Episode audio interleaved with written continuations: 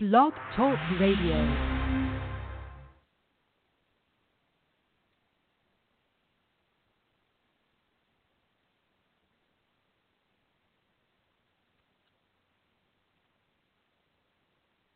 Good morning, good afternoon, and good evening, wherever you're at in the world today. It could be any number of countries. And so I hope that you're enjoying it. And we're here with the transmission. And the transmission today is uh, based on the idea of creating value. But you know, I'm I'm feeling a little nostalgic. So we're going to start out with a, P, a Ray Buckland piece that we have done a little bit ago. Um, here we go. Um, next up, we have somebody. We kind of. Well, next up Just say the name, Dave. is Raymond Buckland. Hello, Ray. Hey, great. Hey, Selena. Hello. Hi, how are you? Oh, very well, thanks. And yourself? Oh, good. I've been enjoying you on Facebook and seeing your great adventures lately. Oh, oh yes. Uh, well, this is a, a wonderful thing you're doing, Selena. I mean, you're always doing wonderful things, uh, and we all thank you for all that you have done for, for paganism over the years. I, I, I truly honor you. Um, but th- this, this uh, right now, I, I think is is a wonderful move forward. Well, thank you so much. And it's been great connecting with you over time, and I appreciate your support over the years and your help with pagan rights causes. Mm-hmm. Very important, very important indeed. Yeah, I think it's uh, well, it's probably about 60, 60 years that we've known each other, something like A that. A long time. and and you have many different parts of your life and um, what kind of connections have you had with the military as part of your life journey? Well, it goes back quite a, a way before most of these other callers. I was in the Royal Air Force in England from 1957 to 1959. Only a couple of years, which pales beside all, all these wonderful men and women.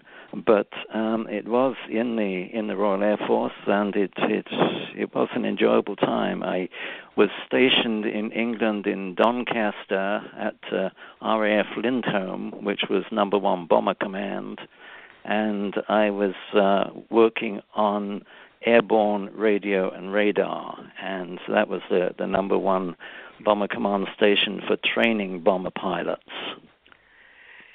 Well, and you know, clearly um, it's been a long standing um, tradition for many people who have had the craft as part of their path to serve that larger community and the warrior path being one of those ways. And I'm really excited that you are joining our our circle of celebration tonight and want to thank you for your service and on behalf of Circle Sanctuary, the Circle Sanctuary military ministers, the pagan military association, the Order of the Pentacle, and all the other things that we do to support those who have served and are serving not only in the U.S. but allied forces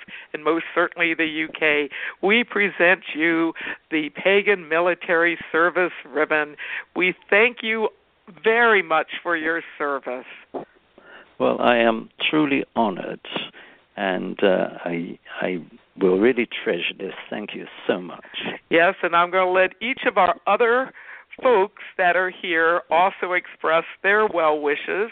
It isn't very often we have an elder in the craft who has served um, be part of one of our ceremonies. Um, this is um, Michelle, and um, I just sent you a friend request because I'm like, Oh, yeah. wow, Raymond Buckland, woo! Okay, Uh, so you'll I'll see friend request. Michelle have to both look out for. Michelle. As you know, Um, on Facebook, they they limit you. I'm I'm limited to to five thousand, but I'll Oh, I'll look too out bad. for it. Yeah. I know that's why I have to switch to a different page because uh, Yes. I was just friending people left and right if I knew them or they knew a friend of a friend, and all of a sudden someone said, "You get four, you know, you got." When I was at four thousand, they said, "Well, you know, there's five thousand limit." No, I Yeah. did not know that. well, it, it's probably as well because I can't handle anymore anyway. well, it was great to have you on our show. well, it was great to be on it, and I thank you so much, all of you.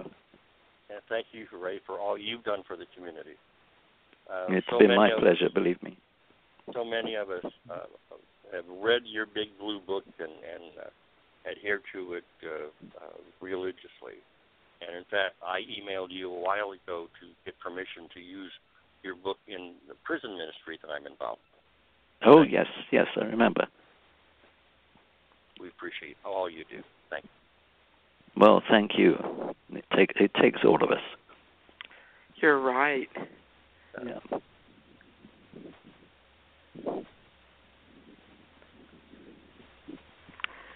Well, many blessings and much love. And to you. Okay. Blessed be. Blessed be. Blessed be. Blessed be. And um, we're back on the transmission. And yes, Phoenix, there is a show tonight live. And so, yeah, um, check it out. Pagans Tonight at, at uh, Pagans Tonight at gmail.com. Uh, Pagans Tonight um, night.com. Live now. Live right now. So I'm doing something very interactive. So what did I? Why did I play that first? I'm gonna play some more on it. But basically, I played that piece because of one reason above all else. It's a transmission of the past into the future. That is a piece where Selena Fox, one of the greatest ladies out there, who's still very much alive, very thriving, and still working with the Pagan Military Service Ribbon, as many things you hear every Tuesday night here on um, on it. And so in it, they discussed about uh, Dr. Ray, Raymond Buckland, who, as you know, I'm a big fan of, and who has passed from this earth. And now his transmission, his material that has been recorded, is now out there transmitting again. And I just transmitted something like an echo from the past. So this is a full moon, and we've gone slogging through this. Have you been through this with me? You know, we've been doing this since uh, 2016. We did the dark moon, the black moon in 2016, the October 31st dual moons, and then oh, the triple, uh, the triple super moons that we just went through with the lunar eclipse in January, and then the dark moon. We were with me, and now here we are finally tonight, re-entering normal time. The transmission has been getting out there, and we are now at the full moon. Love the full moon. Yes, we do. And this has been an emotional, mental army kind of slogging it through magical forces that you've been through. Um, and that, various people have joined me on this, but man, this has been really going on. It's been really tough. And it really started when I started to basically re enter the community. You could argue that it started back at the Parliament of World Religions, but no, I even then I didn't take anything seriously until I started the last act of the apocalypse and reactivated my magic, my crystals, the Ouija boards, the whole nine yards back in October 2016. Mm, big crash, big use of energy, big burnout, big blow up, big fun. Predictions, you know, Cubs win, Trump, uh, you know, the fact that Trump won. I know people are disappointed that I did that, but yeah. And Russia inside. That was the big one that has now really come to pass. And we now know that those things were very much the middle of our lives. And that was in 2016. That was October of that, part of the Black Moon series. As you know, then I would be developing the crystal web. We would do the solar eclipse in 2017. Powerful, powerful magic. And there were so many crystals. Probably more crystals were laid out in 2017 solar eclipse class in the United States than probably any single previous stage of the Great Crystal Web, which began 8888, which will be celebrating 30 years this year. And it's been an amazing construction of magical force. So we've been slogging through our magical lives so hard, so great, so amazingly difficult. And now as we're here, uh, earlier this week, I was on John Anastasio's show, Reclaiming the uh, Sacred Path, and it was a really solid show. I really appreciated it. Um, if you haven't heard it, go look up uh, Reclaiming the Sacred Path. We'll put some in our, our show notes out there. Well, as you know, I've been kind of just dealing with. Uh, last week I was at Convocation with Don, Reverend Don Lewis. Um, and so we, we had a really good time. Found Pagan Pathway, a six day a week physical temple in the Detroit area. Yes, we did. A real, honest God, it's been running for three years. Three solid years. And they do devotionals, they do everything else. They're open six days a week. I just think that's just like blows me away. It just does. I don't know how else to say it, but I just found that just like so bloody cool. And Ted and uh, they all met with us. We, me and Don had sat down, had pizza with them. We met Stan. We met all these people, and we want to bring their story to us. So I'm going to see if we can get them on the air. So I really think that um, it's a very important part of our life, very important, everyday important. So now I've been working on this transmission, and and to be full disclosure, um, I just got my deeming application. So this is a Correllian Family Hour, as you know, as I'm the Right Reverend Ed Correll now, uh, Seer Reverend uh, Ed Correll, and Grand Paladin, and for those who didn't know, the Paladin been made into a notorious uh, standard for a while. It's been a difficult, very difficult organization to deal with. Um, because it comes out of my, a lot of it doesn't know, it comes out of Newcastle Society, it comes out of an echo inside my chamber, in my heart, in my reincarnational process. If the past equals the future, and I don't believe the past always equals the future, but if the past lives that you've lived equal the future lives you will live, and that we're passing through a transition, I have a great deal involved. Um, I have a great deal of connection with the, the energy of Charlemagne and the energy of the Paladins and the Caroline Renaissance. And this idea of basically, for just one brief moment, people really set a standard that was remembered for a while, the guardians of their church. And so I'm deeming uh, my temple. Um, I have a right to a full temple. Actually, I have, because of the way we formed some of the legal foundations. The Newcastle Society, which is my original organization, formed with uh, Correllian Mother Temple to form the Universal Life Church of Gaia in Chicago to give us a more exacting, to give us our first real clergy standards, to give us our real first taste of what it was like to be clergy. And that was in 91, 92 area. that We really formed up and got our first rights as legal clergy. Because at that time, everybody believed that you had to have all of this paperwork and everything else. But the Universal Life Church showed us that you didn't. And then pretty soon we formed in our own name uh, in the state. And by 94, right after the Parliament of World Religions, became Holy City Temple. And Holy City Temple was a dedication to the idea of the Parliament of World Religions. So the original Holy City Temple was dedicated, it was the Universal Life Church of Gaia, which was dedicated to the preservation of life, the living of life. Gaia. Life is life. Life is life. Life is energy. Life is life. That is the Universal Life Church of Gaia. Life is life, and that's important. And Newcastle Society had a program called the American System of Alleviating Poverty, ASAP. We were going to be knights, the new knights, the new organization of knights that were going to preserve and protect our rights, our privileges, our duties, our services. And I was kind of very much a young man's dream. I mean, people used to accuse me of my D and D fantasies with it. Yeah, I know D and D fantasies, but then in there, I wanted to basically change the world. And when I wanted to change the world, I wanted to really focus on changing how people operated, and I really wanted people to be more protective of each other. I wanted people to to to, support each other. I wanted people to find a common ground against this idea of the coming doomsday, this apocalyptic nightmare that we were living in. Because I, for one, do not like this apocalyptic story, this Christian apocalyptic nonsense. And the, and Newcastle was kind of halfway between like, oh, let's defy this idea of an apocalypse, and let's survive this apocalypse idea. That's right, kind of existed in between that. And emerged into the Universal Life Church of Gaia. So we, we brought in this idea, and as history would tell, this would begin, Universal Life Church of Gaia would become Holy City Temple, CNT, Correllian Nativist tradition. We would be, Holy City Temple would represent the actual full conversion into a Correllian temple, absorbing the Universal Life Church, absorbing Newcastle Society, setting a new charter, basically according to the law down in Danville, Illinois, for the Mother Temple. And in it, I preserve the rights of this this idea of a paladinhood or knighthood order. And every time I've tried to let other people kind of manage it, they get out of control. They don't see it the way of what it is. They don't see it as service. They do not see that service first. The preservation, service first to preserve our assets so that we can continue forward.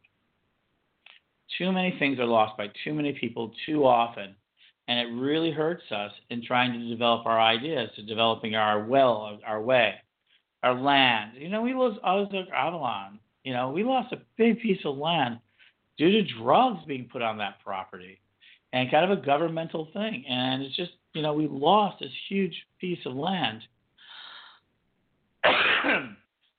and this was kind of painful. We had no way to go after it. We had no way to preserve it. We had no way to to overcome this sort of thing. And things like this has always happened. We spend a lot of money on our metaphysical stores and we lose them a lot. And so I want really deeply, wanted really deeply to begin preserving some of our assets. And that's really where I begin with the Correllian tradition. As we begin the Mother Temple, as we begin the initiations, as we have our temples in Kankakee, Illinois, we had them in, you know, Chicago, we had the, the Mother Temple in Danville, which had two or three others. Uh, Jason Mycroft was down there. There was Lady Crystal and all of this sort of thing. And that's when Holy City Temple would emerge out of the Parliament of World Religions. I'm going to go more about this as soon as I get back. But first, I am going to dedicate this, and I really think this is really important. Um, and it is one of my favorite songs by it has absolutely become one of my favorite songs. And I want to dedicate this to every everyday goddess. Hi, Celia. It's really no big deal. And this is everyday goddess.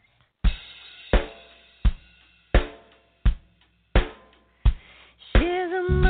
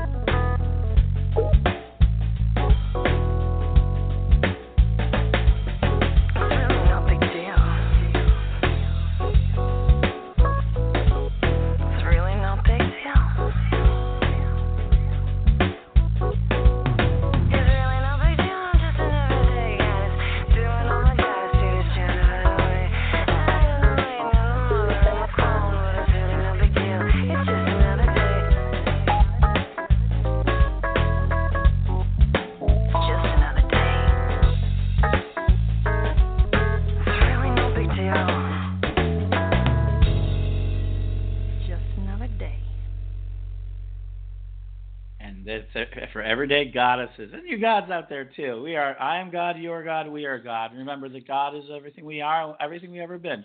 God is not just a word. God is not just a noun. But God is a verb. We God. I God. You God. We God. We all love. So if you think God is love, God is a verb. Remember that always. That's a position in my life that I've always said. God is a verb. If God is everything, then God's a verb. And if God is a verb, how does that change your life? Do you God every day? You know, people don't think of it very different. Do you beat your heart? Of course you do, but the language doesn't allow you to say that. So it's very hard to say, oh, we God you.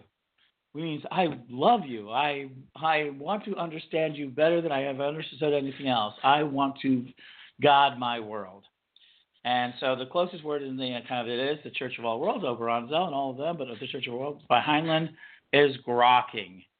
So for me, Godding is kind of like grokking, but more, but but more of that intimate situation, and that kind of led me into. So we started Holy City Temple. So we get back to the Corelli Family Hour. I'm Ed Correll. We're going to talk about the transmission. The transmission has always been happening, and that transmission is the energy of life passing from the beginning of time to the end of time. We are now know that this is one long string that we all live on, that we can see any part of the string at any time if we have a spiritual experience.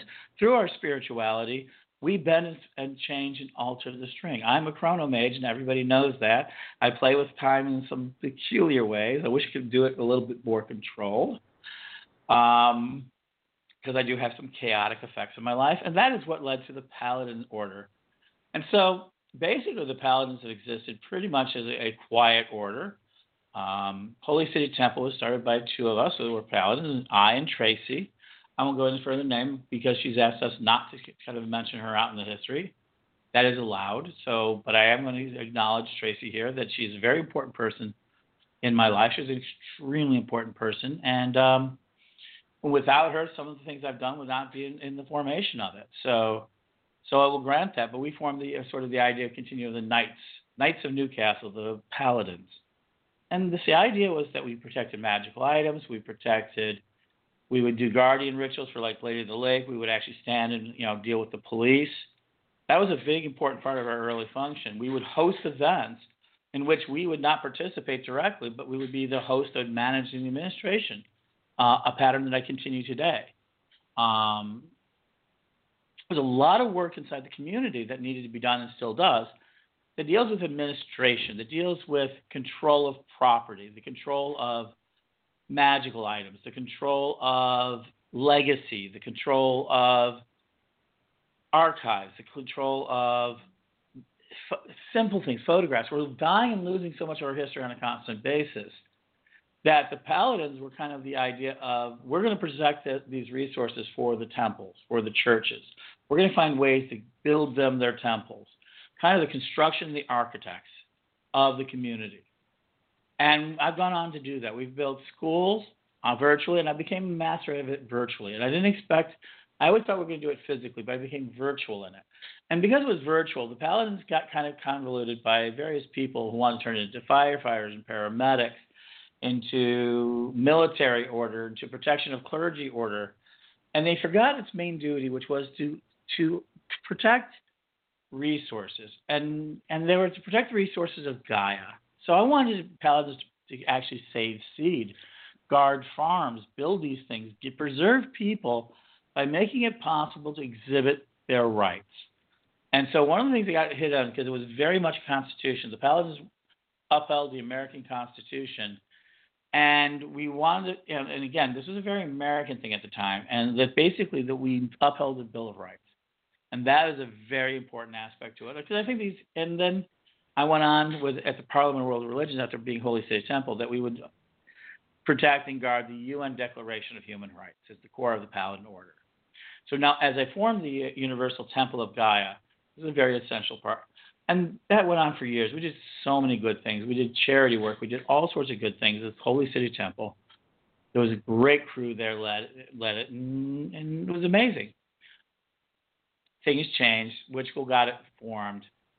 We were working down in Hoofston. We were working down in the temples. Jason, another became a paladin. Jason Mycroft, a Reverend, Right Reverend Jason Mycroft, archpriest and first elder. No, first, not first elder, uh, first director of the Correllian tradition. and uh, very powerful position. He basically stabilizes the thing. If anything were to happen to say Don or Stephanie, he would call for the next set of elections. Um, you know, so he's guided there. First elder, Wendy uh, LaJoy, uh, she's out there as the right Reverend uh, Wendy LaJoy is also first elder. That makes up the basically the top leadership of the Correllian tradition. And Crystal, Lady Crystal is uh, first priest emeritus. Um, Bitterwin, my mentor and guidance, is first is first elder emeritus, and I am also first elder emeritus. So it's very interesting that we actually do have two first elders who actually retired from that position, and uh, and, and now I'm serving another thing. But I'm also actively Grand Paladin, and that was restored to me, and that's something I came back to. So then last year I've restored and basically allowed Grand Paladinhood to be restored, and in that process I changed my tradition name, my magical name to Ed Correll. I'm always going to be Ed the Pagan. So in this transmission, I did that. Um, so in this formation of Holy City Temple, and then basically, and de- dealing with the Parliament, there's always an aspect of diplomacy. So I basically, the Paladins have always been too big a project for me to accomplish all at once. To accomplish because it needed a whole tradition as well. It needed a whole world religion. It needed a whole world organization. It needed a whole set of clergy to have any purpose. That's the biggest problem with the paladins. The paladins were something that was not needed, but was so vital to the future that I basically got got it. So when I basically stepped down in 2012, and we've gone into that, I handed it over to some to to Elizabeth and some others who basically then turned around did a noble job of probably doing it. But in that pain and that anguish and some things that were happening, we decided that I decided that the Paladin Order just wasn't viable for me, that I wasn't going to do it for a while. And because I didn't do it, I think I hurt a lot of people's feelings. And I think a lot of people reacted poorly and Don to preserve, I guess, whatever he saw as a legacy of it turned into a meritorious order. When I just wanted to make it a secret order, I just basically decided I was going to make it a secret order, and everybody honored my right to do so. And in the process, I have an apology to several people um, that they got hurt for it. Um, and Don, you know, didn't mean to do it. I think I kind of led to that to, to that decision. So so that kind of closed it down. So that's where we've been. It's kind of been Materialist order where we've been basically a few people who've become nobles into it.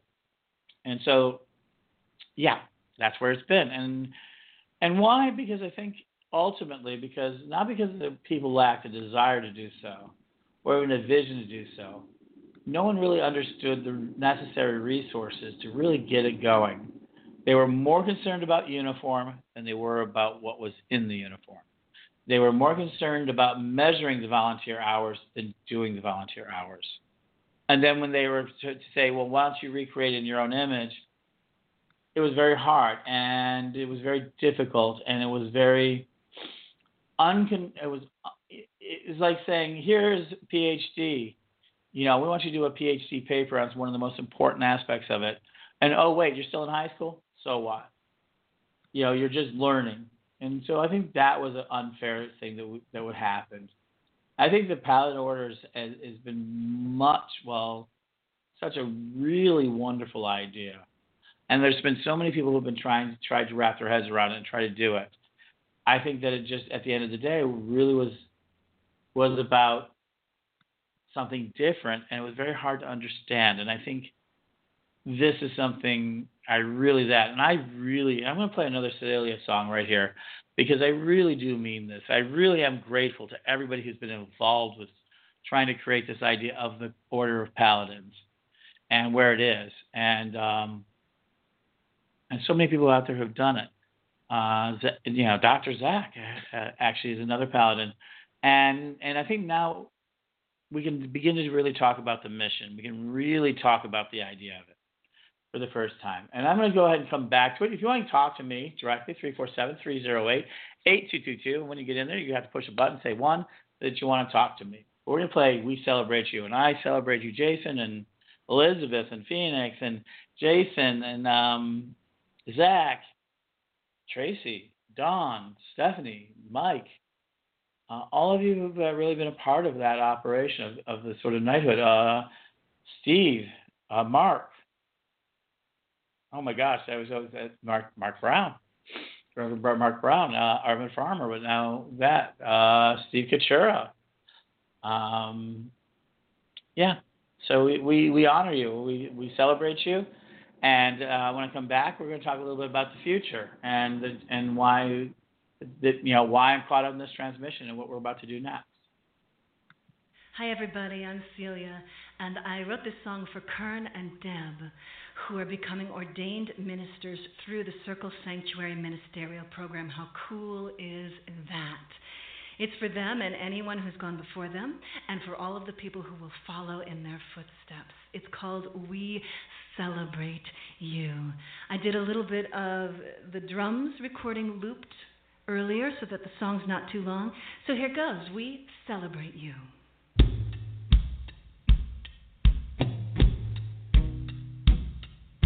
We celebrate you in community for your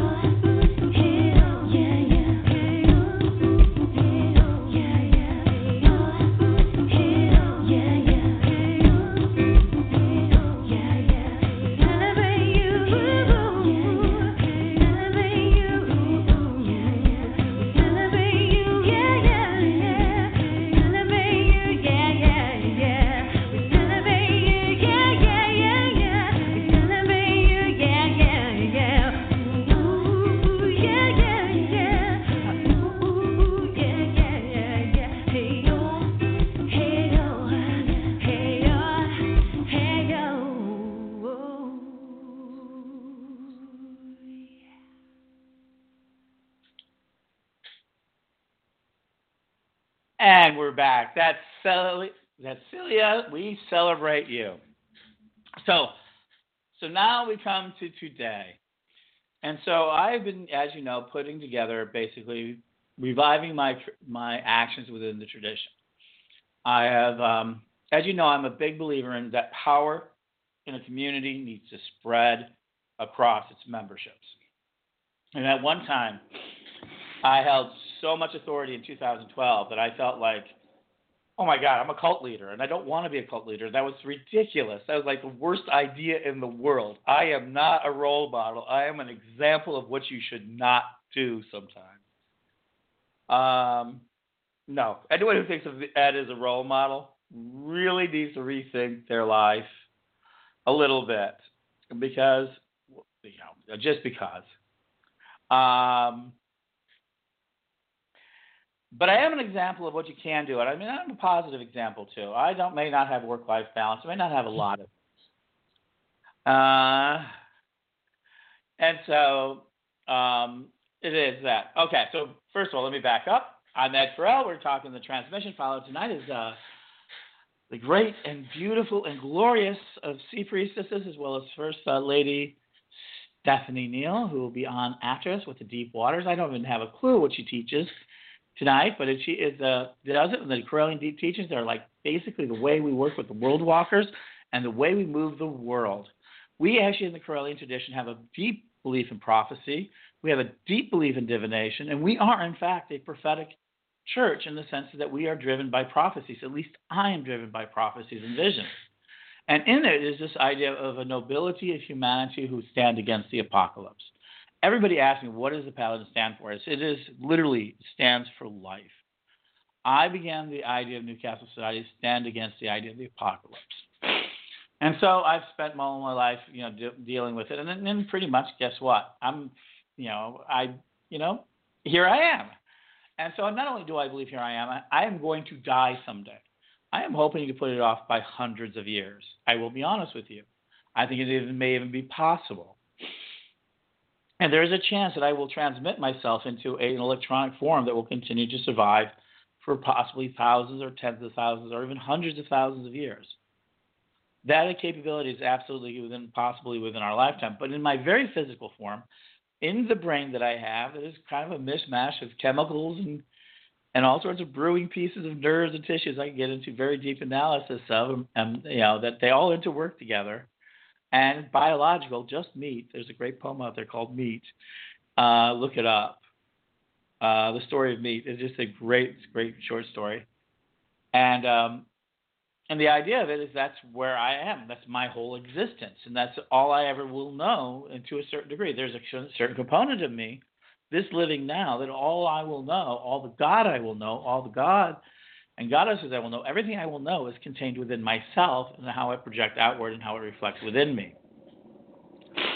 So that person, that thing, that, that soul within myself, that sort of com- combined energy of my soul with this physical body has formed me into Ed the Pagan. And I, I'm actually a three word name, and I will probably go down to history as a three word name. And I love that idea because it's so deeply mythological. So now, what does I stand for? Today, I stand for against the apocalypse, and one of the things I'm now doing, I've asked uh, Elizabeth Hamilton to become my joint head because I feel very strongly that feminine leadership is a requirement within the Correllian tradition, within goddess religion, to Gaia to be honest and service. I must. I can't just do it all. My masculine energy is very, very dominant. I am a very strong alpha male. I'm everything you know you want to talk about. Um, gender identity is a little different. I mean, I, I will tell you, I I won't go too far into it, but I have a very fluid identity with gender, just like everybody. It's a spectrum. Um, but I love having kids. I love becoming, you know, becoming a grandparent. I am very male oriented. I'm very, I love goddess energy to a large degree, absolutely. Um, and in this process, I've learned a lot of it. So I've asked the Lady Elizabeth Hamilton to do so. I've already asked permission of uh, Don Lewis to recognize the most M. Reverend Don Lewis and Stephanie Neal that I was going to reform this temple that I was out of it. And the reason why this Universal Temple of Gaia is going to be very, very important is first of all, it, it is a sitting temple as part and inclusive of the 501c3 process that we were part of. It is a truly dedicated temple. It is a full temple. And I'm going to go through the deeming process because I think it's fair that I go through the deeming process as much as anybody because I can't be better than the bylaw. I can't be better than the rules. And that's a real danger I think that could happen. I mean, come on. I mean, I, I could probably go, yay, you know, I don't have to ask for permission, right? To a certain degree. I mean, I'm known for, you know, to be, it's better to ask for forgiveness than to ask for permission. I've done that way too many times for people not to consider that against it. So that's not an argument with me, not even a little bit. Let's be honest, right? That's why I'm notorious sometimes, is because I don't ask permission to build Witch School. I don't ask for permission to build Pegasus Night. I don't ask for permission to Magic TV. I didn't ask permission of the Temple of the Covenant of the Goddess to start making Wiccan clergy. I didn't ask people's permission to start a magazine. I didn't ask people's permission to do anything. I asked for their attention. I asked for their care. I asked for their willing to indulge me in, in my conversations. I've been willing to and said, let me build a stage and let me give you a way to present your words. Let me build a pagan leadership conference in which not I didn't give the keynote speech. I actually gave all of 20 minutes of speech. It was one of the biggest things. It was on January 11th, uh, 1994, following the Parliament of World Religions. And this is a very important that this is the first time I really came forward as Pagans Interfaith Embassy. This is PIE. This is part of what is now going to be the Universal Life Temple. We're becoming Holy City. And here I stand as a paladin. Not as a pagan yet, just good old Ed Hubbard, youth national leader, blessed by Lady Olivia, and kind of carrying the banner forward. And so what I learned is I gave a five minute speech up front saying, Hi, welcome everybody. It's actually about eight minutes. And then I had each temple introduce themselves, each in order. And then I would come on and I had people talking throughout the day, 15, 20 minutes at a time, talking to each other. And then about midway through it, when we got back to lunch, I gave a 15, it was 20 minutes about all of the different energies. It was about keywords. You wouldn't know it today. It was what I called it back then. We called uh, identifying words, things that identified ourselves, words that we knew about, keywords. Social media, even back then, I knew the beginnings of it. And um, and then we would have one more closing, and I would give a, a five minute speech, which would be thank everybody, and then I would spend the next half an hour thanking everybody for coming. And in that moment was the ultimate service because I got all of these people to talk to each other, gave them a safe space, and I didn't interfere with the process. In fact, I got to watch that process. To be a paladin for me was to be a in service to build these stages so that I can see the community mature and grow. The threat of any sort of strong entity, any strong person, is the desire to rule, to be king, to, to, to take that society and form it into their own image. A paladin, and this is what I loved about Charlemagne, decided to not form it in his own image, but in the image of God, Catholic God, not a Christian God, but his ideas of God reverberate still of, of love and compassion and kindness and, and, and knowledge and bringing books to the middle of the Dark Ages. Because of Charlemagne, the Dark Ages came to an end much quicker than I think if Charlemagne had never existed, the Paladin never existed.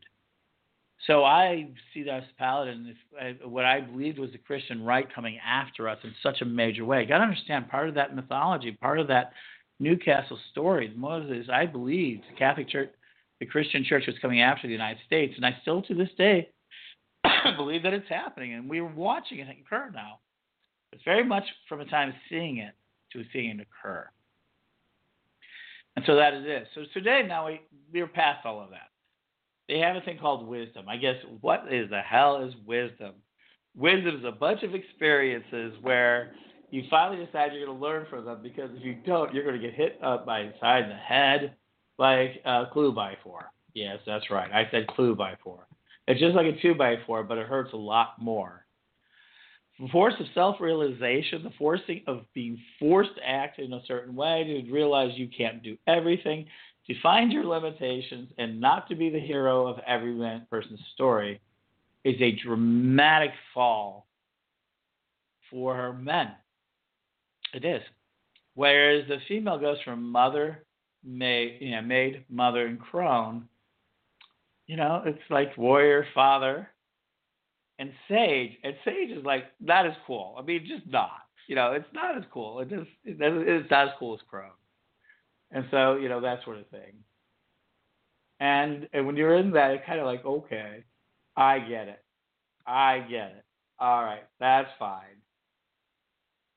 Um, and so, yeah, okay, so we deal with that. But in this idea of paladinhood, is the idea of it. So I'm looking for one more piece of music. Uh, that I think is very important. I think that it is one of the things I believe, and that is Fire in the Head by Emerald Rose.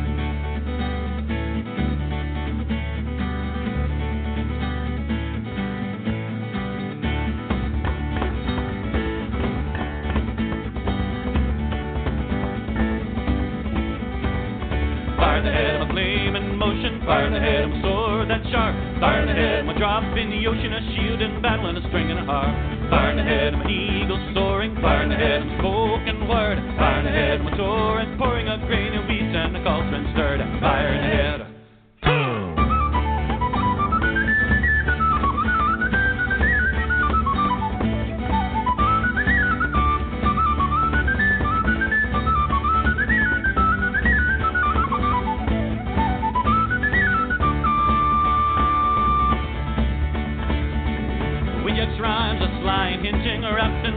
Banging a drum.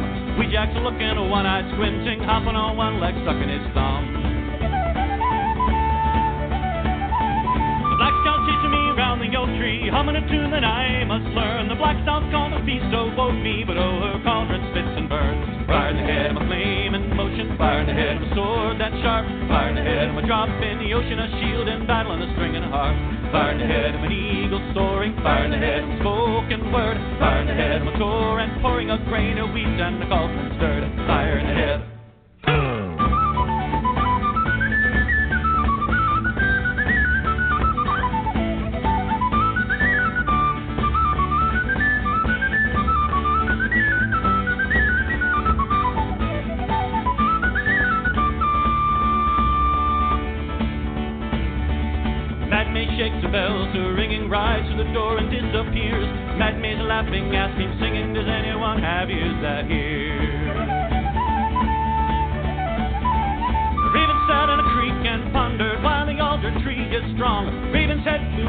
wandered, singing stories and telling songs. Fire in the head of a flame in motion, fire in the head of a sword that's sharp. Fire in the head of a drop in the ocean, a shield in battle, and a string and a harp. Fire in the head of an eagle soaring, fire in the head of a spoken word. Fire in the head of a sword and pouring a grain of wheat and the cauldron stirred. Fire in the head.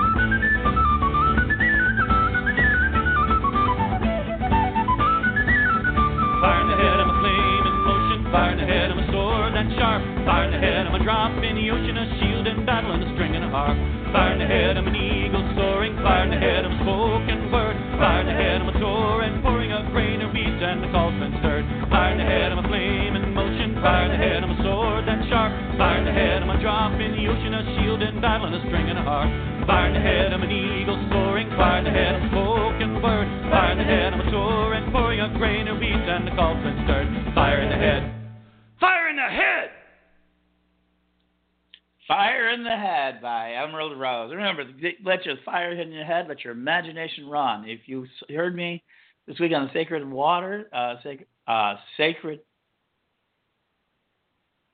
reclaiming your sacred path. It was so excited my tongue got tied. You know, edisms are always been historically a right thing. And following me is going to be Stephanie Neal, the most Reverend Stephanie Neal, First Lady of the Correllian Tradition, teaching deep teaching, and she's going to be continuing the mediumship, which is so crucial to the identity of the community that it's important. Do you know how vulnerable a medium is in the middle of an act, or a channel is in the middle of an act? In the the execution of their sacred duty through the, the channeling of an entity, which leaves them very, very vulnerable. No one thinks about that. Does it change their skin tone? Do they sweat? Do they burn more energy? Does the nervous energy kind of rage? What does it, you know, what is the grounding energy? All of that. So the paladins, there were several, and then the other young people that are teaching how to do this were controlling that sort of condition. So what we are going to do, so the understanding is the universal temple of Gaia, CNT, with the permission of the most reverend, of the most, the first council that I have mentioned before, through a property process, as well as filing the legal paperwork to reinstate all of this. So we're bringing back a 25-year temple, and really the first chartered temple of the Correllian tradition. And in it, it's going to organize for the volunteers. It's going to organize the assets of, of various aspects of it to be able to acquire them because we really don't have any physical assets. We have incredible virtual assets. And that's another story. I mean, techno paladins are something I think are in the future for the next generation. But for me and now and my mission for the next 25 years, it's really about securing the five elements. And as you know, I'm already into the earth business. I actually make earth literally from trash with worms. Yep. I'm a biological alchemist. Um, water. Water is going to be a very necessary part of our society, a very important part of our organizations. Water is not free, it's, it's a commodity. So that's going to be very important. Fire, you know, energy is, is the crucial limiting factor in the humanity. So we know the more energy you have as an organization, as a society, or as an organism, as an individual, the better off you be. The more energy you've got, the more you can do. Um, you know, there's like the uh, so the uh, uh, bubble shrimp, uh, the bubble shooting shrimp that has the most powerful weapon on Earth for a shrimp. And 100, it shoots out, you know, supersonic. It get uh, bubbles that when they burst, they get to be 8,000 degrees, and they kill their prey. So yeah, there are things more deadly than us. But luckily for us, it's only like about a third of an inch to a half an inch long. So um, even at that, they sting really cause a real sting, but they can't take us out yet. Um, don't worry, CRISPR's coming, and somebody's going to build a giant version of these. Uh, I'm teasing. I hope not. Frightening thought.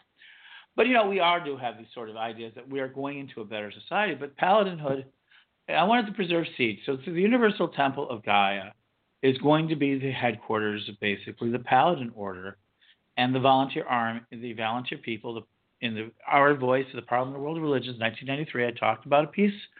What's the opposite of an army? And I still don't know the answer of that. And that's something I want to explore. Maybe next week we can start asking that question. Well, next week I will not be on. Uh, Mike Neal and the whole Correllian family are going to be out there. And the following week will be Ritual Week, so I won't be on for that either. So you won't hear again from me until the last uh, Friday of the month. Uh, but you will hear again from me tonight if you join me on the Witch School page at midnight Eastern Time on a special full moon edition for Ask a Witch, a new project that we're getting off the ground to allow people to ask us about different ideas and different things and different places. So we're so excited about that. So this is what's happening. So the Correllian illustration is April 27th through the 29th.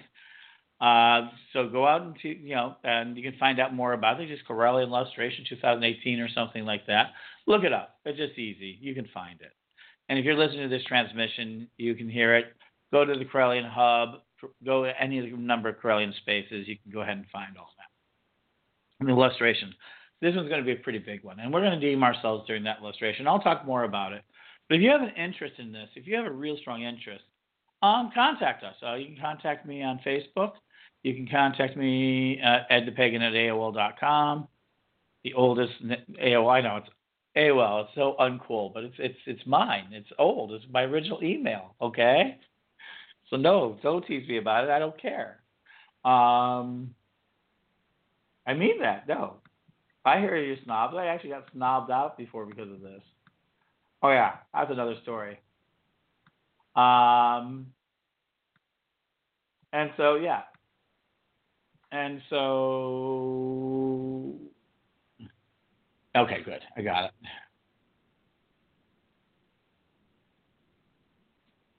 I have a last song here. I'm going to be playing in just about about two minutes. So I have the last two minutes. So I guess the whole purpose of tonight's transmission is to transmit the fact that the Paladin Order is going to reinstate itself. It's going to be under the temp- uh, its own temple uh, versus being just an order. It's going to be a temple. The Paladins are going to represent an order within a temple. It's going to be actual temple that is going to be dedicated to the volunteer service and the service of Gaia. Very simple. We are just going to stand in service to Gaia. What does that mean? That's going to take on a lot of different aspects. It's going to be representing us preserving and protecting that which is life. I'd love to do seed banks. I think land is very important. CO2 sequestering is really important. Um, saving books, saving archives, saving servers, saving images, saving uh, places, serving the homeless, serving our poor, serving our, our uh, the lowest of a people, serving our animals, serving our cats. I think cats get really neglected in our society. I think that's a very important element of our thing. Taking care of our pets, our animals, try to preserve as much as possible. Preserving our DNA, understanding that energy is energy, trying to preserve our energy, creating our technology, establish ourselves further and further as a part of the main part of society, and provide so much service at such a quality that they cannot ignore us. That they must acknowledge that we have a right to our own society and that we want one thing. We want to live. Simply put, we want us to live humanity to continue to live. Paladins stand for a very simple idea. Humanity and all life has a right to continue, and no one, no faith, no religion has a right to destroy it all in the name of their God. They just don't have that right. And I stand against that to have a right to life. And Gaia lives. And that I bid you adieu and blessings. And we'll be back with Stephanie Neal right after this. Ginger Doss, Gaia Lees from the Green Album. Four minutes and seven seconds.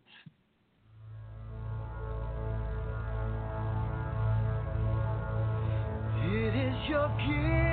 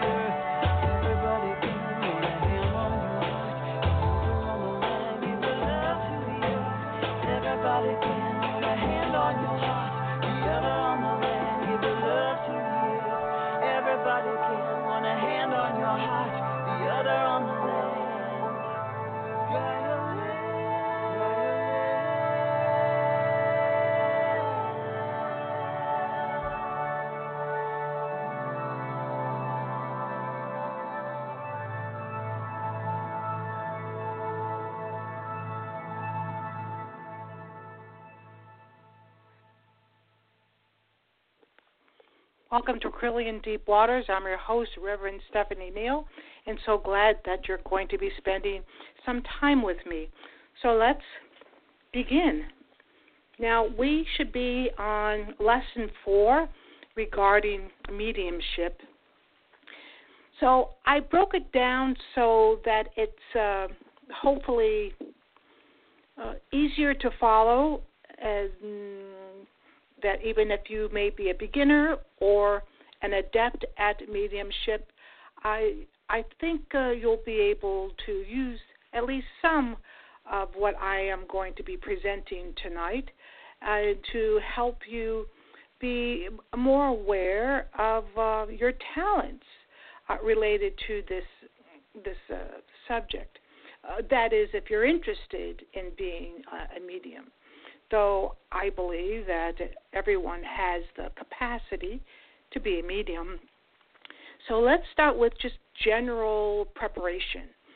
And and well, it is always difficult to say uh, this is the what you do first or second, uh, because like paganism and metaphysical and being what we are, it's uh, well, due to everyone's journey also uh, is different, and your mediumship journey uh, can start essentially at any point.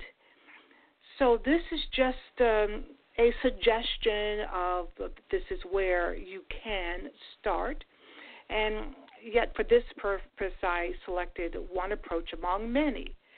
So just by saying that, that should open your consciousness to allow you to know that there's just not one way, but there are a million ways, well, really, to approach deity and to pro- approach the other side. Um, and in very general terms, there's two types of mediums, and even right there, that that's still a little bit of a misnomer because there's a million types of of mediums but I'm just specifically talking about the general subject on mediums and and then of course the channelers and oracles and each is a little different and yet they're all the same and yet they're different. And once again the the same thing that occurs with talking about anything uh, any uh, pagan subject. But for those two uh, are those who uh, who work with spirits unconsciously or spontaneously. And that's uh, a person can just uh, dis- discover that all of a sudden that they're channeling, and sometimes they don't even know they're channeling. But the versus consciously channeling, and I only teach fully conscious channeling. Well, for for obvious reasons. So uh, let me try to even uh, place a, a numeral on, on each main subject if I if I can. Uh, so let's say start with one. So in preparation, uh, in preparing for mediumship, it is well, a, good. Uh, it, it's good to routinely work with your chakras and their personifications. Uh, basically, personifications take a form that will relate to you they are different energies that are inside each chakra. So to be more uh, comfortable to your sensibilities, that they take a form where humans can relate. But like with most energies and most myths, uh, even goddess and god, that humans will place a story, will wrap a story around these uh, uh, immense energies that have shaped and been responsible for our existence through the very beginning. Yet there was never any beginning, but yet there was. you know, there you go back and forth. Uh, so, but basically, we as humans will place uh, form on huge energies and huge concepts just to help it become more palatable and more understanding and more connected uh, to our sensibilities within uh, this particular reality that we find ourselves in uh, now. Um, so when when I say work with your chakras, uh, this means opening them, checking to see their health, healing them if they need healing, strengthening them if they need strengthening, uh, journeying with them, receiving spiritual information through them, meditating and practicing your psychic skills through the chakras, dreaming with them as well, and sensing, just sensing uh, with them and through them. So essentially, making uh, work with chakras part of your your life because indeed they are. And but then I know some aren't particularly interested in working with chakras, and that's fine because there are other ways. Uh, because the chakras will in fact work on their own anyway. Um, and yet there's uh, like uh, like everything uh, that uh, when we work with something, when we focus on something, then they become strengthened, and so do we. And just by using them and keeping them uh, within your awareness causes them to be healthier. Uh, people see them differently. Some see them as little doors uh, um, or spinning wheels, which chakra, that's what chakra, uh, the word uh, means, spinning wheels. Or, or you may see your chakras as beautiful lotus flowers.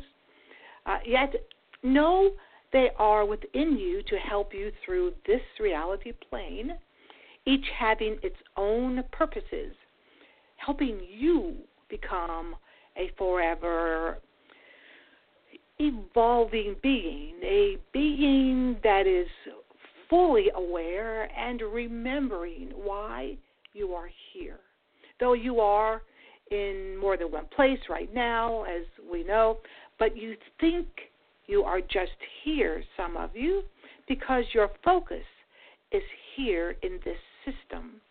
And remember, you are living in many systems right now. And now is all we know and have. Well, now is our PowerPoint.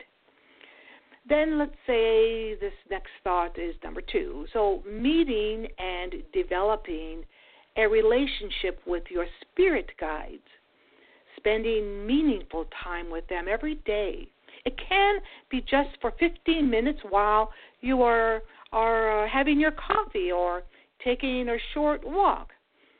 It is easy to meet them. Just request to have them come forward. Uh, Chancellor Don has spoken about uh, spirit guides uh, in many of his uh, Magic TV YouTube uh, channel presentations. he writes about them in his degree books. Uh, I teach about them through the, the World Walkers, so it's pretty easy to find information about them. But essentially, uh, once again, broad strokes here. Just ask uh, their uh, ask them their names. Well, maybe not all together, but ask them one at a time. It would make more sense. Ask them to tell you about themselves. They may be uh, one of your ancestors, or many of your ancestors, or you in a past life, even uh, a so called past life. And everyone has a different amount, but usually between uh, five to seven spirit guides. Some are inner band, and others are outer band. And but it essentially between around five to seven are with us, or maybe just one guide steps forward. Ask uh, them how. Well, will will ask them how will you know when um, they want to convey something to you? How will you know when they are around? And it can be something as simple that that maybe you feel a, a, warm uh, flushing on your face or a gentle uh, breeze uh, across uh, your hand uh, or, or just a, a, a sensing.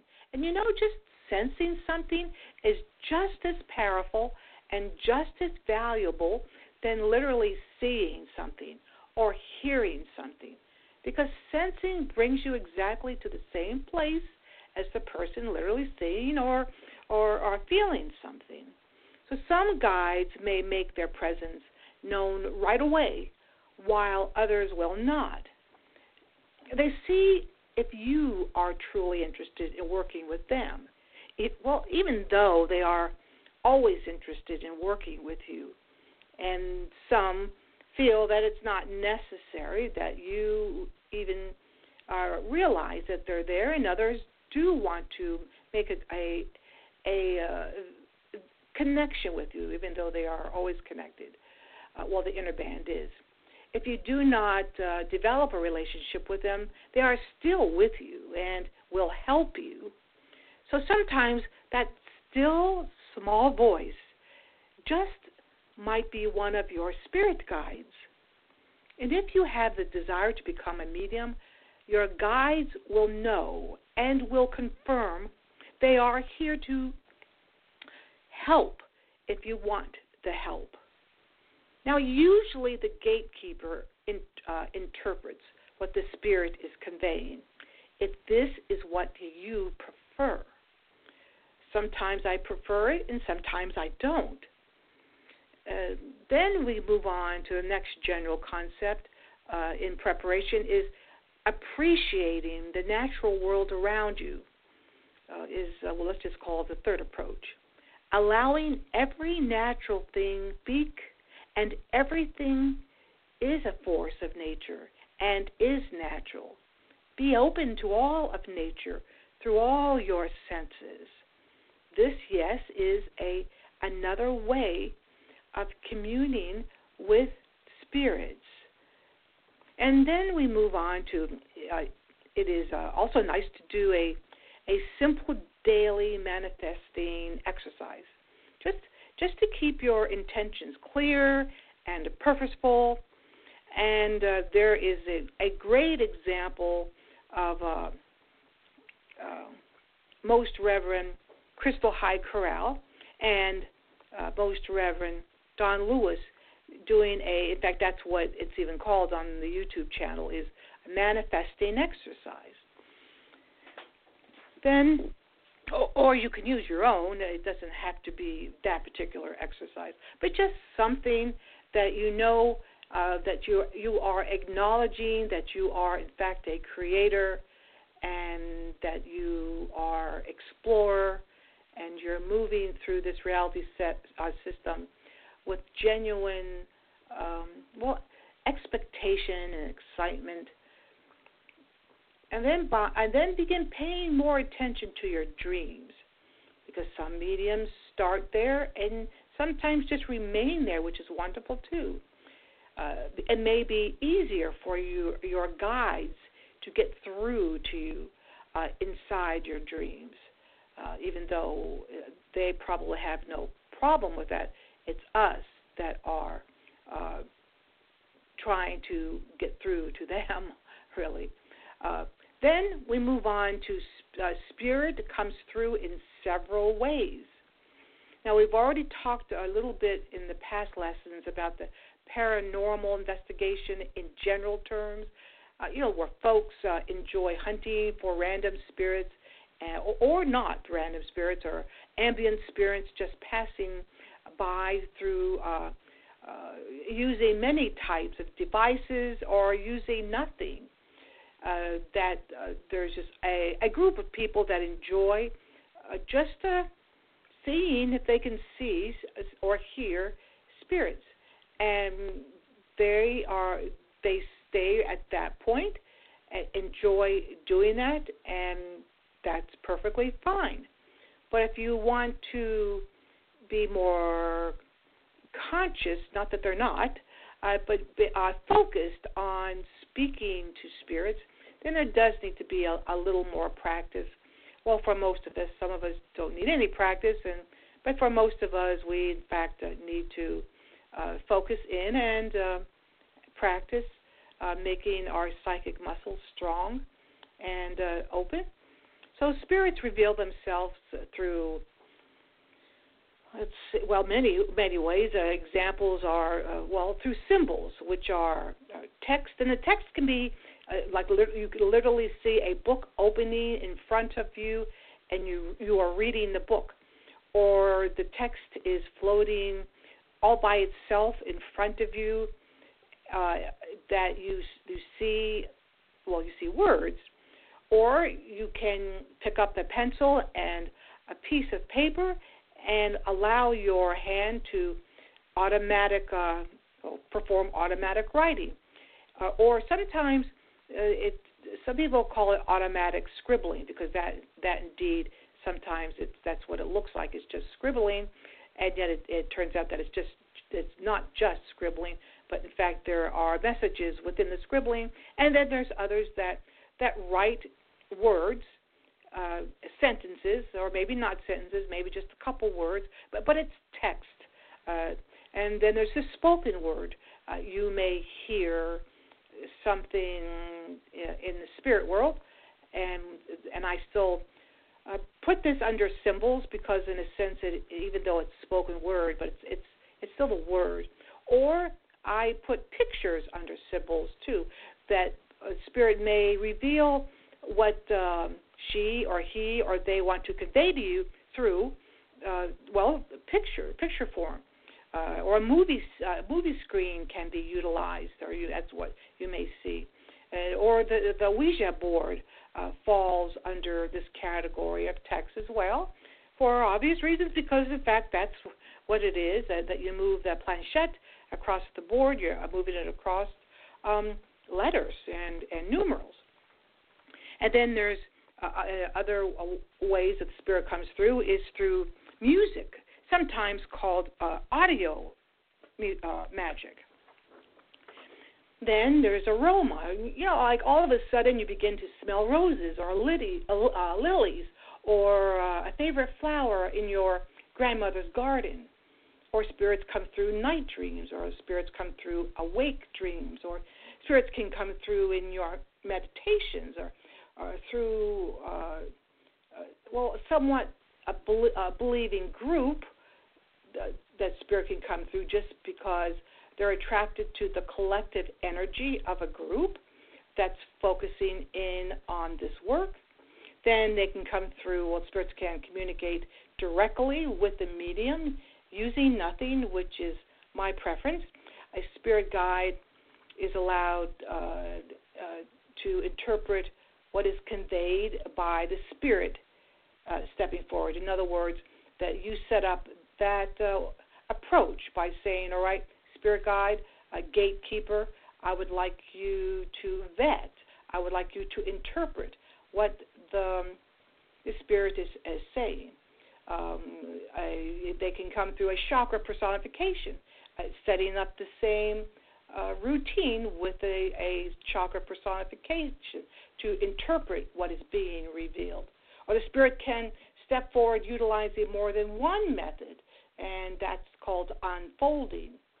Then the spirit can come through uh, dance or or movement, uh, uh, asking questions. But I want to go back a little bit that that or you can decide that you will not use your uh, gatekeeper or not use your chakra uh, personification. That you will directly uh, listen and uh, deal with the spirit uh, yourself directly and that's uh, that's good too. And and when you are usually doing that, uh, for me, I usually ask many, many, many questions as I as soon as I see the spirit uh, step forward. I I try to convey that I am very interested in what the spirit uh, desires to convey to me, and, and I am. And so that's uh, thus the many, many questions. And then another way to to for spirit to uh, uh, come through is seances or message circles. And here I've uh, mentioned uh, several here, and I I'm sure that I haven't um, mentioned all the ways, but this just show, shows you uh, the the vast amount of ways that spirit will come and uh, work with work with us. And now let's talk about work, working with spirit uh, identifying and deciding who comes through. So here we we just talked about how spirits can come through, uh, uh, related to the human side or this physical side. Now we're deciding who comes through. So that uh, then that means there's a well, well, ultimately it is your choice who you want to come through. And the spirit may be very comforting and very nice, but you just uh, don't want to deal with that particular spirit, and maybe you may say, uh, maybe you can come back uh, later, uh, and, and that's fine. We do not have to receive, and we should not receive everything that comes through. That so it's our free will and our wise choices. So uh, we'll have uh, well, just the general spirits passing through, and that's all. They're not here to say anything. They're not uh, that sometimes uh, like like you may be uh, in a, a healing session with a group of people or speaking about a particular subject that spirits uh, may be very interested uh, and they will just show up uh, passively just to be there and to listen and then to move on. And then you have, uh, of course, your ancestors that step up and step forward and want to communicate with, um, well, with you. And then you have even, even the spirit guides. Uh, the spirit guides might come through and say, I, I would like to share something too. And if you want to hear a, a seance, uh, there is a YouTube seance that uh, Chancellor Don Lewis performs, and it's called, let's see here, uh, Seance in Salem, Massachusetts. So that would be easy enough to pull up. And then that you can see there how Chancellor Don Lewis approaches uh, a seance, even though I'm sure, well, in fact, I know that this isn't the only way that Chancellor Don Lewis approaches spirit or approaches message circles.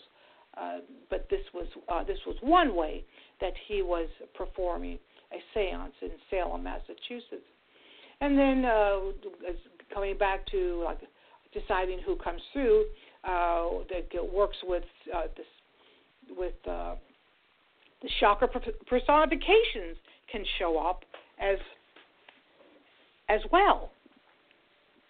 Then you can have goddess show up. Uh, depending naturally, as we've said before, the goddess can show up in the form that best uh, is right for you. In gods, animal spirits can show up. Uh, sacred places and their spirits can show up. Uh, your your past, your present, your future uh, pets or, animals with which you work. Uh, you in a present life, which all lives are, a spirit stuck between this world and the next. Spirits that uh, do not know they have left this system. Spirits stuck, uh, just stuck in this world uh, on the physical side uh, for many reasons. Entities that lived on this physical plane long ago, entities that have not yet lived on this physical plane, entities that are in our um, future, uh, energies of all planets, uh, all of the universes, and that can be uh, very overwhelming, but such a a beautiful experience uh, that to just uh, move through this particular uh, energies or or energy when a planet shows up. Spirits of the land. Um, so see once again so many ways that spirits come through and so many types of spirits uh, come through. Uh, one of uh, your probable lives, uh, one of your past, present, and future lives.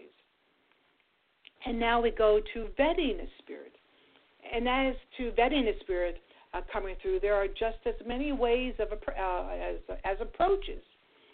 Ask your gatekeeper to ask the spirit if they are of the, of the light, bringing positive energy. Now, all the, these things that I'm going to list, uh, these can all happen within a twinkling of an eye. They don't have to be formal or even spoken out loud, but just that sense of approaching this process that that is just a given and that is just a natural intention and just by that a twinkling of an eye that that is uh, expected of a message circle or a seance. So a seance leader may not even say this but that's what they're doing. They're making sure they're they're pouring and preparing um, uh, light a light filled experience. Uh, ask one of your chakra personifications to vet the spirit. Basically asking checking the spirit out to see if uh, if um, they should step uh, forward, and you know just just being uh, careful, uh, especially in the in in the beginning.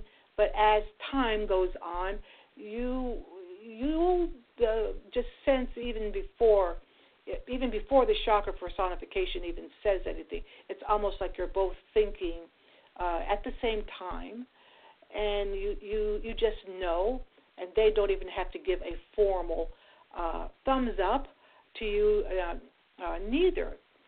Or it's the same thing. Ask the gatekeeper to step aside, and it will be you who vets. Uh, ask your totem animal to help you vet. Uh, ask the four elements to vet the spirit, saying something in the order of. Um, if you focus yourself with the trade winds and charge yourself by the fire and cleanse yourself by the water, you are welcome to enter and stand on this sacred ground. Step forward.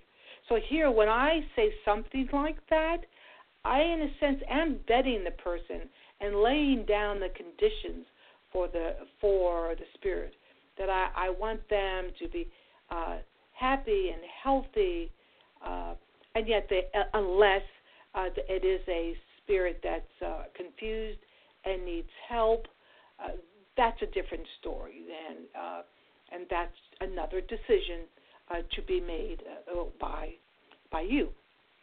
Then ask Goddess and or God to help you hear what is being conveyed, or help you receive what is being conveyed uh, with no expectations. Just allow the experience to be what it is. Uh, request one of your favorite goddesses to help you see the spirit, if that's what you think you need. Uh, an example of this is you may call forth Isis or Namaka or Artemis or Pele uh, to help you receive uh, uh, what is, uh, well, not only conveyed, but presented or poured uh, into uh, the sacred space. And allow the nearby mountains to send all beautiful souls found within it to meet with us for a little while. Allow one of your future lives to welcome our spirits to the message circle. So, once again, so many possibilities.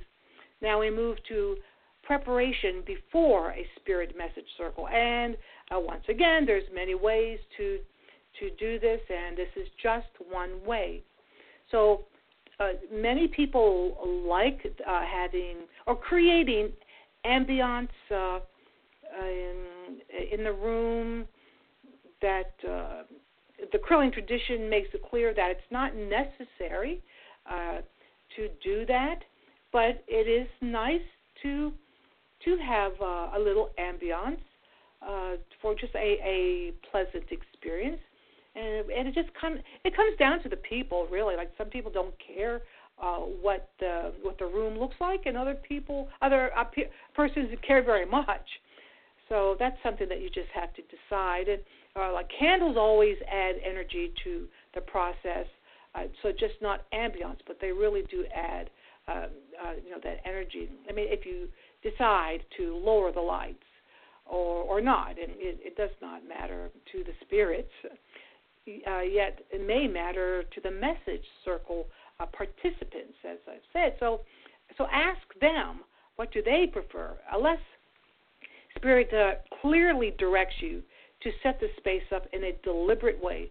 And that did happen to me one time, and it was Hecate coming forward and wanted certain things to be in certain places before she made her presence known. And so I did. Uh, and you know, so that can happen too. And then it is always uh, good to have a pen and paper to take notes. Uh, but then you do have to be a note taker because some people uh, have the intentions of taking notes and they end up not taking notes because bottom line is that they're not a note taker. So all right, fine. But the reason why I say take notes is because you think you're going to remember everything and you're you're not. And and you may remember everything at the time, but then those things that are conveyed uh, may mean one thing to you today, and then maybe a year from now, and you look back at your notes and you see 12 new things that you didn't even realize uh, that was that was taking place right right then and there and that you wrote it down so a word today can be one meaning and a word uh, a year from now changes its meaning and then cleanse the space with words or music or smoke uh, water or symbols uh, come together in a circle sending love and peace to everyone uh, when working with spirits, we start with energy.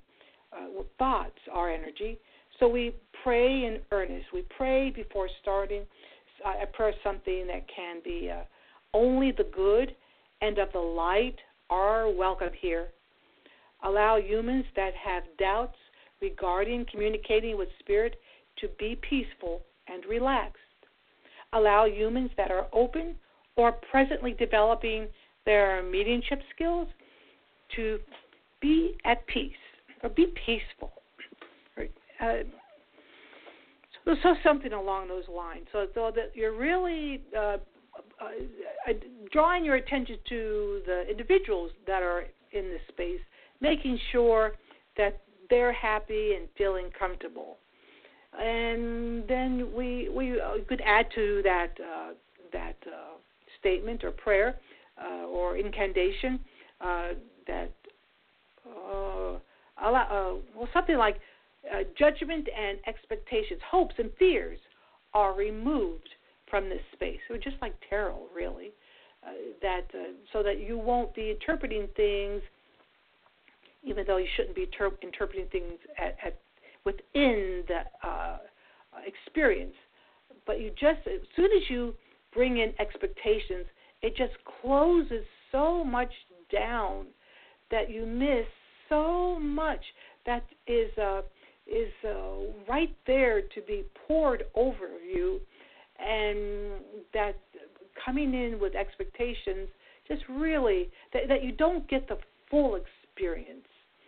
Uh, and then, of course, after the experience is over, then you then you can uh, judge all you want. Uh, so what enters um, is meaningful and crystal clear. Then we move on to we raise um, uh, raise your energy, raise your frequency to meet your spirits by deliberately being joyous. Uh, develop a feeling of great expectation. Uh, even if you want to think of it as like that, you're you have this dial that you're trying to attune and match the spirit's frequency. So then the spirits are doing the same with you. They're uh, tuning with you because they want to uh, speak with you, and you are a, are tuning to them and their frequency. And so ask your gatekeeper or whoever you desire to be with you, ask uh, to please uh, step forward. In other words, okay, we're all ready, we're ready to go. And even though this sounds like so much. This all can take uh, a minute, a minute, because all these decisions have most likely been uh, decided before this even starts. The uh, and uh, or if you are a beginner, it, it may take more than than a few minutes. Well, then that's that's perfectly fine too. It that it really is. It really is. So then let's say we have uh, because we've chosen for the gatekeeper to step forward for this particular message circle, and that means we want to work with that uh, gatekeeper uh, spirit guide. Um, then we inform the universe uh, your intent, allowing communication to come through in the best way for all concerned. Uh, acknowledge everyone is raising their energy frequency to the message circle uh, because it's just it's just better when everyone is involved. Uh, request the light of source to enter the room through us while focusing on our willingness to receive a message from a loved one or uh, source herself, source himself. And it is a a holy and sacred time, a a, a gentle, uh, you know, you you trust you trust everyone there, and that that you're just allowing for all these energies to come in any form they choose to just think about it. They want to send you a message. And just just that is uh, holy. It's holy. But as I said before, no expectations and tell everyone to relax and be at peace, allowing the experience to just be what it is. In fact, that's good information for uh, everyone to, uh, to uh, be at peace and allow uh, to be what you are. And and so open your third eye uh, by by focusing, and you know the third eye chakra, or sometimes people call it the inner eye, and see how spirit is going to commune with us. And this is what I usually do because each time I work with spirit, I uh, wait and allow source to show up and deliver the spirits uh, to come through uh, to find out how they want to come through. And yes, there are times that you can say, I choose for them to come through in this particular way. But for me, for the most part, I allow spirit to come through um, the way they want to come through. So sometimes it may be pictures, and sometimes it may be words, and you know. So allow this session to be what it needs to be. Let's see, I'm checking the time. Okay. So see if a spirit is uh, stepping forward for anyone. If a spirit is stepping forward, ask the person, uh, "May I approach you?" If the person says yes, then approach her or him. Unless you are oh, sitting around a table, then then you just have to ask and begin speaking to that person. But but this is a way of allowing everyone to have control over their own being, their own experience, so that they can feel comfortable saying, "I don't think I'm ready to receive anything from spirit," uh, or just they may just shake their head no. But but it's basically uh, appreciating and honoring their their will, uh, their experience. And then when speaking to the person, only convey what you are receiving and nothing more. Um, but then I guess that that can't that cannot be a a um, advice that could be used all the time because there are times that uh, spirit will um, uh, nudge you to say, ask this question, ask that question. Uh, so that uh, is, uh, it, it depends. It just depends. So you do not need to understand what is being conveyed.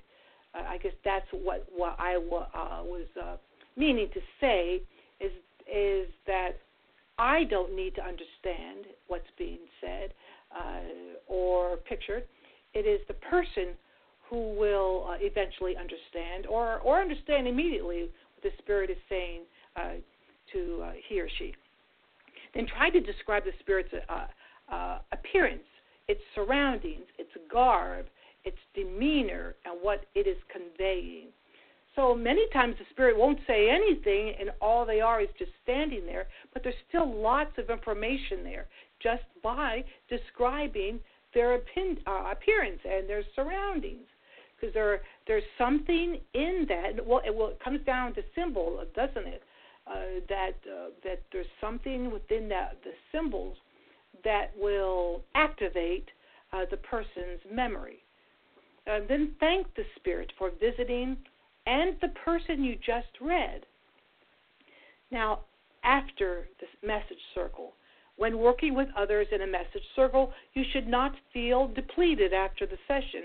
You should feel, uh, well, uh, invigorated at the end of the circle. Uh, make sure everyone grounds and releases uh, by seeing everyone move through a warm, rushing river, washing away all excess energy from their being and the space. Thank every soul that spent time uh, with us. And really, you should be grounding releasing every day anyway.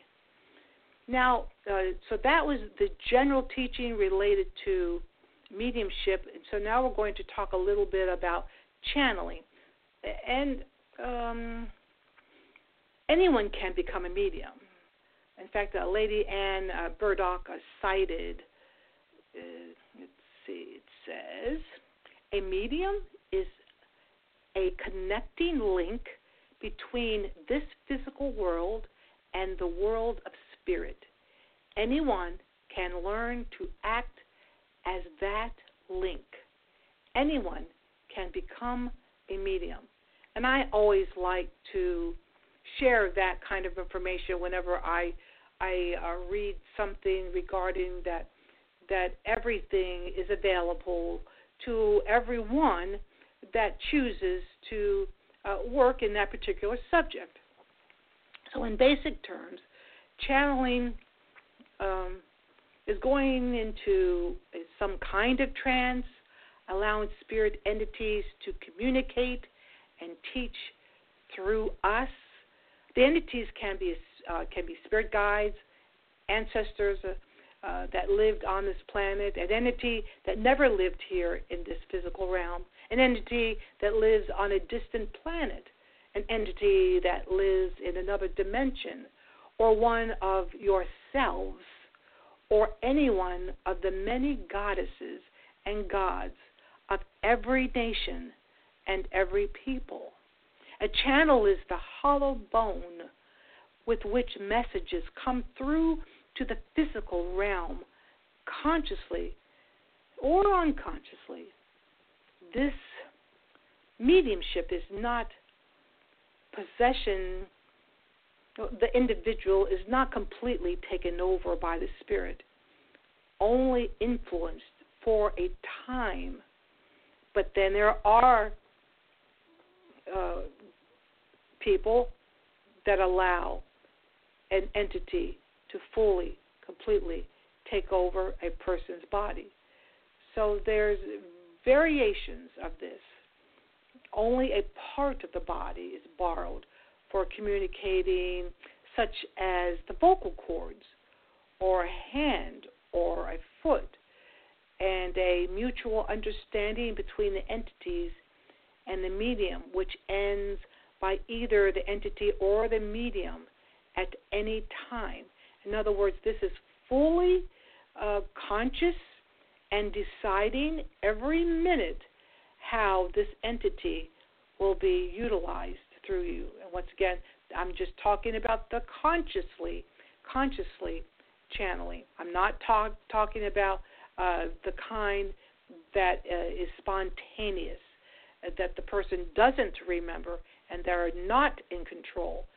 That is something completely, uh, completely different than what uh, is being taught here. Uh, not saying that's uh, less valuable either. Uh, for some channeling, was uh, one does not need to uh, need to offer any part of their body that the, spa- the the spirit or the entity stands in front of them uh, at a, at, at a uh, and that you can see and hear and deal with the spirit quite nicely, so it's not assumption of the body. It's uh, and yet it's still working with the spirit or en- uh, entity. And at which time they, they just listen or see or sense what is being um, communicated uh, through voice and body movements. Uh, mediums can channel. Uh, they can channel goddess and God. They can channel any spirit, an entity from another planet. Uh, and, uh, it's uh, an entity that has not arrived on this physical plane, and so on and so on that I already explained before. Uh, that uh, one good example that Chancellor Don Lewis uh, gave me was that it's a it's a movie, and this movie it's, it's a Japanese movie made in 1950. I uh, some when I did a little bit of research on it, that one place said it was uh, in 1951, another one said 1950. So there you have it. But anyway, the movie's called. Uh, I hope I can pronounce this right, but probably not. Rashomon. It's R A S H O M O N. Rashomon, and that that was directed by Akira Kurosawa, uh, based on uh, Akata Kawas. That's A K U T A G A W A S. Uh, it's based on a short story that he wrote called In a Grove and is considered one of the greatest films ever made. But the the main portion in there is that it depicts a woman channeling the murdered man in the story. Uh, I, I think it, uh, I remember it was maybe a little over an hour long. A pretty good story. Uh, so, but this this shows an example of a a uh, entity overtaking the person's body, uh, and it you know just shows a, a nice example of that. Then we have uh, another example of that is uh, a woman called Jane Roberts, where this uh, the very ancient entity called Seth uh, would speak through her. Now that what you can see her on YouTube, there's lots and lots of uh, uh, clips of her uh, channeling Seth, and it's very interesting. And Seth overtakes her body too.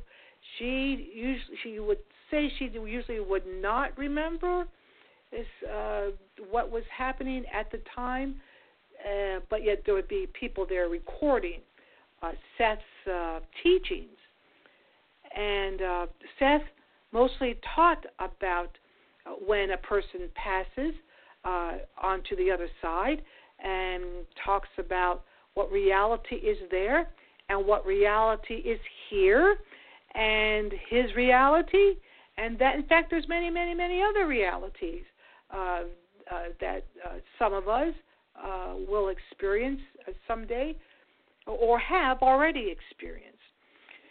So that's a really easy uh, and very enjoyable. And then at the end, you will receive lots of wisdom from Seth. And once once again, that's on YouTube. Just uh, do a search on it, and lots and lots of very cool things will be pulled up. Now, another example is Edgar Cayce, and uh, and he, he would be uh, uh, well, same thing. He would work with spirits uh, sometimes he would be called uh, the sleeping prophet. And I pulled up a couple questions that people would ask him and his answers. Um, it, once again, there's lots of information about Edgar Cayce. And let's see, here's a question. All right. Physical thing may an individual do to be able to communicate with those that have passed into the spirit plane? So obviously, I picked the question that related to the subject uh, today. Uh, his answer was, uh, is, lay aside the carnal or sensuous mind and desire that those who would use that mentality, that soul, for its vehicle of expression, do so in the manner chosen by that soul. For some communicate in act, in sight, in movement, in voice, in writing, in drawing, in speaking, and in the various forces as are manifest. For force is one force. So, right there, that answer sure lines up with the Correllian teachings and the degrees and the world walking teachings uh, about how the you know they can come through. They communicate in many many different ways, uh, which was uh, highlighted uh, uh, today. Our next question is uh, what form do spirits have?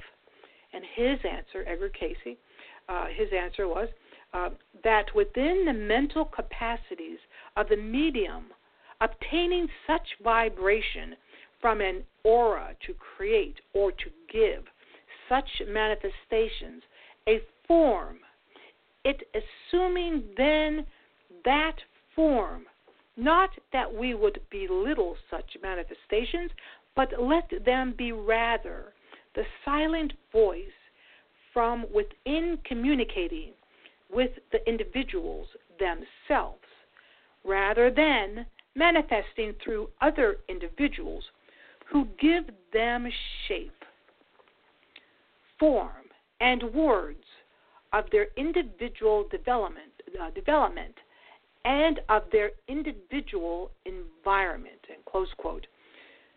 So that was his answer. And then we move on to the oracles of, of Delphi.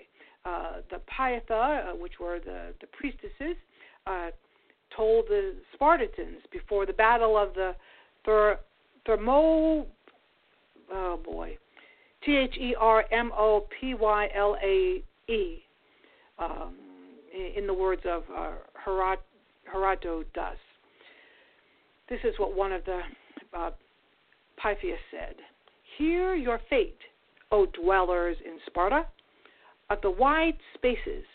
Either your famed great town must be sacked by Persis, sons, or if that is not, the whole land of Lacedaemon shall mourn the death of a king of the house of Hercules, for not the strength of lions or of bulls shall hold him, strength against strength, for he has the power of Zeus, and will not be checked until one of these two he has consumed.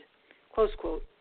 So every last Spartan who fought in that battle um, that the oracle uh, foresaw uh, as doomed, uh, you know, they died, uh, making even the most uh, person that wasn't that didn't that was not a believer, they they believed uh, when, and there were many many other uh, oracles uh, that came through um, through the, um, the oracles of Delphi, and so there are examples of channelers or oracles. Some ancient channelers are, are the ancient uh, priests, uh, the Cybele of ancient Greece. The Romans had their seers and uh, soothsayers on uh, Mount Olympus. The Mayan temples received priests who gave instruction through channeling. Uh, not to forget uh, the the modern day in, in India, the the snake festival at the temple of uh, Manasa. Uh, everyone has the uh, capability to channel. Everyone does not d- desire to be a channel, though, and that's how it's supposed to be. Now, I'm going to close with a statement from Seth through Jane Roberts. Uh, this even he was talking, teaching about uh, time uh, or or time magic, or really about the reality of time, and yet he's talking about our being.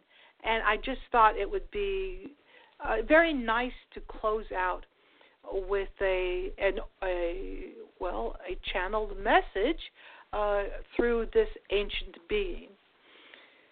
So here we go.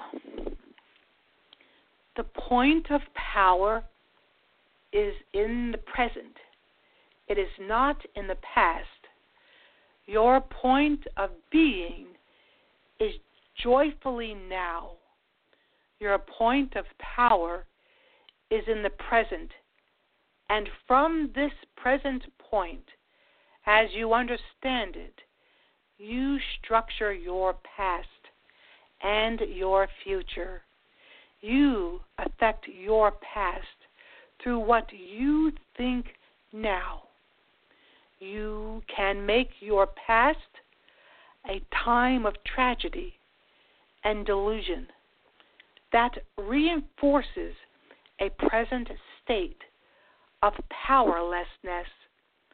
By bringing up into your memory all of those events that caused you pain, or from this present, you can make your past a time of joy and creativity by remembering in your terms, in this present, those periods of peace and exaltation and joy that existed in what you think the past. You form your past and your future in this present moment of your own knowing and your own being. There have been those who taught you to cringe before them.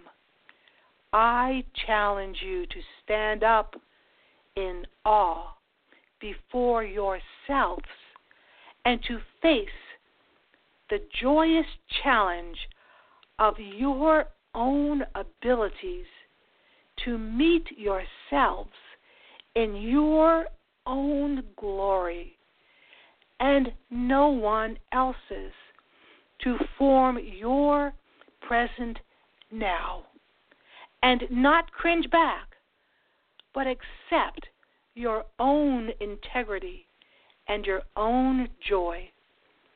Until next time, blessed be.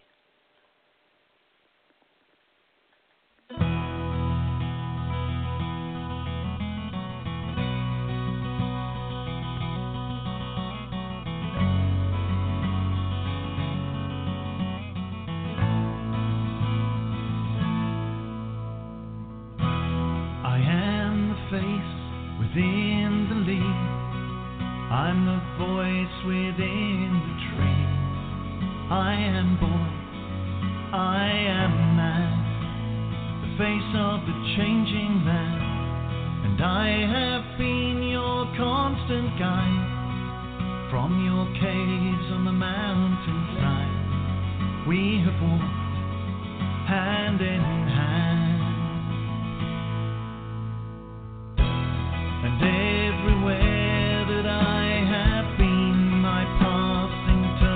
The grey to green. The birds sing to the dawn, and the land has awoken.